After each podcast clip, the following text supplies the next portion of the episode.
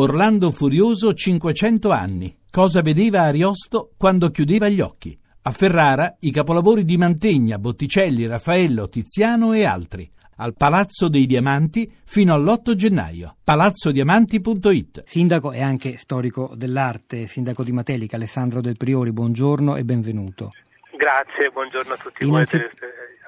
Grazie a lei perché immagino siano ore difficili, insomma, anche qua solo qualche minuto per noi è, è, davvero prezioso, la ringraziamo. Sente, innanzitutto un aggiornamento, lei ha scritto, ha preso la penna, per così dire, in mano dopo il sisma del 26, che danni ci sono stati dopo la scossa di ieri?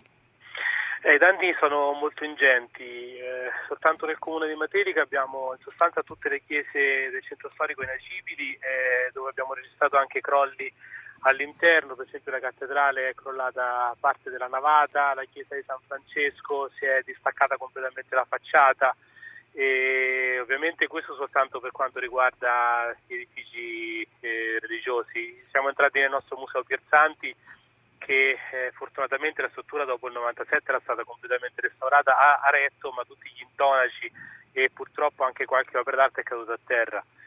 Eh, stiamo facendo stamattina i controlli sul patrimonio privato, la situazione è molto preoccupante, una stima abbiamo il 50% delle abitazioni private lesionate, di cui almeno il 15% da sgomberare entro oggi.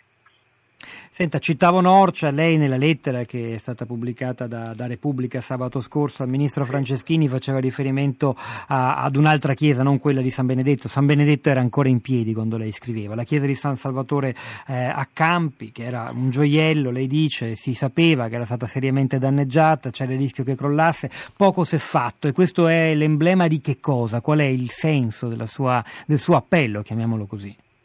Sì, guardi... Eh la situazione era proprio quella che cercavo di descrivere. Eh, le soprintendenze con eh, ispettori spesso eh, innamorati del proprio territorio hanno fatto il massimo. Eh, anche nel mio territorio eh, sia ispettore dei beni architettonici che quelli dei beni storico-artistici sono prodigati con una solerzia incredibile. Il problema è normativo, il problema è di eh, di uno stallo centralizzato, si è voluto tutto centralizzare al Dicomac, cioè al grande centro di, eh, di smistamento delle emergenze di Rieti, che ovviamente si sono occupati di altro e non dei beni culturali. Ora, tanti, tantissime strutture, eh, come dicevo anche nella lettera e come diceva anche lei prima, il patrimonio in questa zona d'Italia è imponente, si parla di migliaia di chiese e centinaia di migliaia di oggetti d'arte, spesso di qualità anche altissima. Eh, eh sono in pericolo e ovviamente non si può arrivare dappertutto. Eh, con questi pochi mezzi, per cui ci, dice, ci, hanno detto a noi sindaci non toccate nulla, lasciate tutto così, perché prima o poi arriveremo. Ecco, questa è una situazione evidentemente poco accettabile. Eh, chiaro che noi dobbiamo pensare alle persone, eh, il Ministero però dovrebbe pensare ai beni culturali.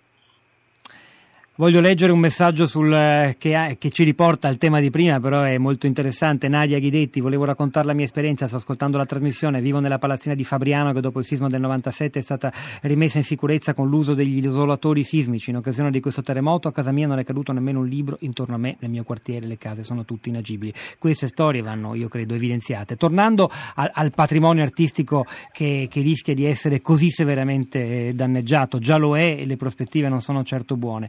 Le giro una domanda forse semplice di Antonio, ma insomma io eh, ne, vedo, ne, vedo, un, senso, una ragionevolezza. Lui chiede rispetto alla promessa di ricostruire, ricostruire com'era e dov'era, che vale per le case ma vale anche per le chiese, per i borghi medievali. Ma il rifacimento di un borgo medievale oggi sarebbe con materiali moderni, sarebbe dunque un falso storico, quale valore avrebbe?